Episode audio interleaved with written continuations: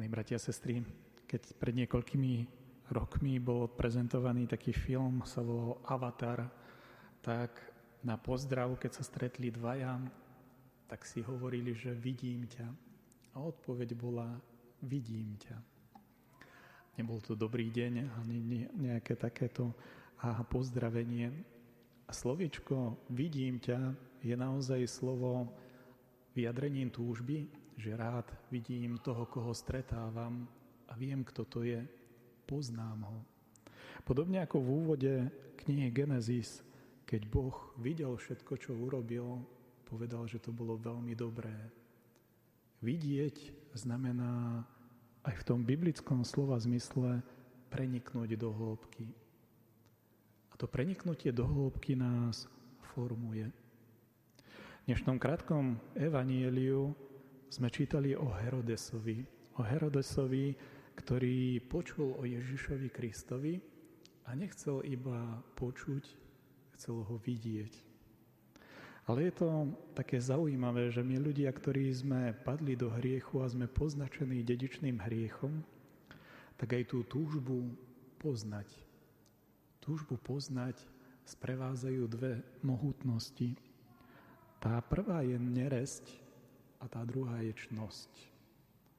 Túžbu poznať ho po latinsky nazývali dvoma termínmi.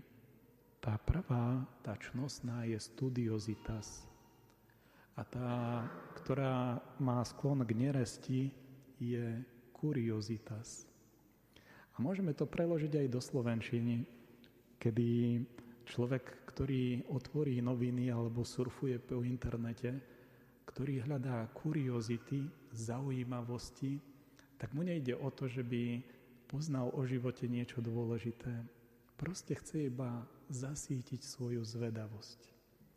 A my ľudia sme veľmi zvedaví a vieme stráviť veľmi veľa času informáciami, ktoré nás nepremieňajú, ktoré nás nenútia, aby sme vyšli sami zo seba, ktoré absorbujeme ako špongia, ktoré nás zasycujú, a potom strácame schopnosť rozlišovať, čo je dôležité a čo dôležité nie je. Všetko sa nám to zlieva dokopy.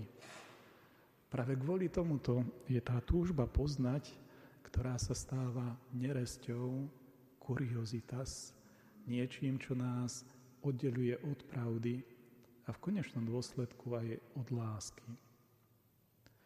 K čomu nás pozýva tá čnosť, studiozitas. Ono to znie, ako keby sme znova mali ísť do školy a znovu mali študovať. A v nejakej miere to aj je pravda. Potreba štúdia je takou potrebou, kedy, nás človek, kedy sa učíme dôverovať učiteľovi, ktorý nám chce niečo odovzdať. Studiozitas, tá túžba poznať pravdu, je v prvom rade o dôvere, že niekto nám chce niečo dôležité povedať, čo zlepší náš život. A tým niekým je samotný Boh, ktorý chce, aby sme modlitbou budovali dôveru, v ktorej dokážeme poznať pravdu o ňom aj o sebe samom.